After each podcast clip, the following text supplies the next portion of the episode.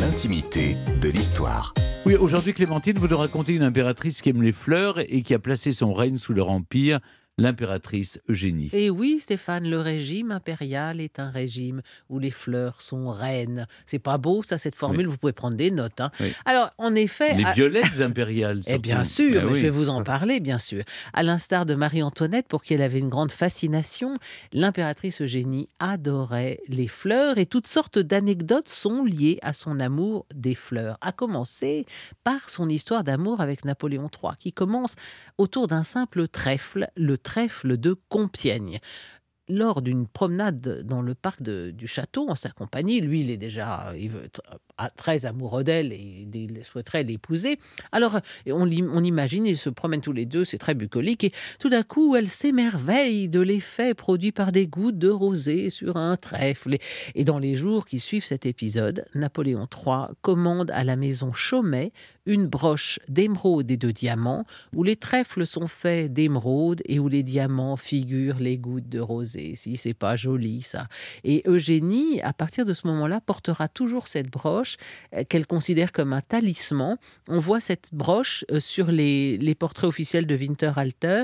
Je vous conseille d'aller la googliser, c'est un magnifique objet. Ou d'aller directement au musée de l'Impératrice qui vient d'ouvrir au château de Compiègne. Oui, aussi, voilà, mais voilà, faut compter un peu plus de temps pour aller sur Google. Mais cela dit, le château de Compiègne, c'est ça sublime. Mérite vraiment le détour. Ça mérite largement le détour. Bon, alors, ce trèfle de Compiègne. Et puis, tous les ans, à la veille de la Sainte-Eugénie, qui a lieu le 15 novembre, on organise une magnifique fête à Compiègne et chaque invité doit offrir un bouquet. On a conservé une lettre de l'écrivain Gustave Flaubert en 1868 qui demande qu'on lui fasse venir de Paris en toute hâte des camélias blanc parce qu'il avait oublié son bouquet. Et il écrit cette petite note: demandez camélia blond, tout ce qu'il y a de plus beau, archi chic, on croirait du Proust. Eugénie, en tout cas, fait mettre des fleurs partout. La terrasse du château de Compiègne est agrémentée d'arbres de Judée. Vous savez, ces arbres qui donnent des fleurs roses, c'est tellement beau. On met des vases remplis de fleurs dans les escaliers, du fer à cheval. L'impératrice fait faire une broderie de 300 mètres de long au long du flanc du Trocadéro. Une broderie, c'est donc un motif de fleurs et de fleurs différentes agrémentées ensemble. On veut des jardins tellement qu'on les met à l'intérieur. C'est en effet le Second Empire qui inaugure la grande vogue des jardins d'hiver. Eh bien, c'est aussi d'ailleurs l'époque où apparaissent les serres en métal et en verre. La fleur est le grand registre dans les tissus, dans les arts décoratifs. Les thèmes floraux, roses, pivoines, iris, hortensia, œillets, glycines sont absolument partout. Fleurs dans les vases, fleurs sur les murs, fleurs dans les meubles en papier mâché, dans les tissus, fleurs dans les cheveux. Les femmes ont des décorations de cheveux absolument ravissantes. Et la fleur de l'Empire par excellence, oui Stéphane le disait à l'instant, c'est bien sûr la violette impériale.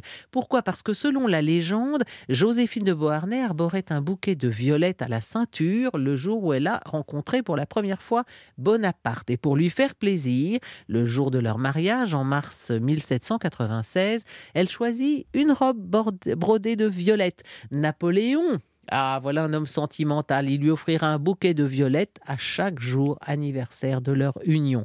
Et au moment de partir en exil vers l'île d'Elbe, il lance à ses grognards « Je reviendrai avec les violettes ». Cela va lui valoir le surnom de Caporal Violette ou Père la Violette. Et en signe de ralliement, ses partisans vont arborer cette fleur à la boutonnière lors de son retour de l'île d'Elbe. Par la suite, bien sûr, sous la Restauration, quand les rois sont revenus au pouvoir, Louis XVIII, Charles X, porter des violettes est une manifestation d'attachement aux bonapartistes. Là, vous ne pouvez pas vous tromper. Vous pouvez pas vous tromper. Quelqu'un qui porte des violettes dans les années 1815, c'est qu'il en tient pour Bonaparte. Et voilà pourquoi, quand le Second Empire s'installe, eh bien, les grands parfumeurs, par fidélité à ce symbolisme de la violette, se mettent à travailler la violette. Et d'autant plus que c'est l'époque où apparaît la violette synthétisée. Il y a aussi la vogue du patchouli sous le Second Empire. Pourquoi ? Parce que sous le Premier Empire, vous savez, les femmes portaient des châles. Joséphine de Beauharnais avait des dizaines, voire des centaines de châles. Et pour les conserver durant le voyage depuis l'Inde, on mettait des branches de patchouli parce qu'elles avaient des vertus anti-moustiques. Et on s'est accoutumé à cette odeur du patchouli. On l'a appréciée. Et donc, sous le Second Empire, on commence à se parfumer au patchouli. Enfin, je voulais quand même signaler qu'Eugénie est aussi une des rares souveraines à avoir reçu une rose d'or de la part du pape, et ce après la naissance de son fils.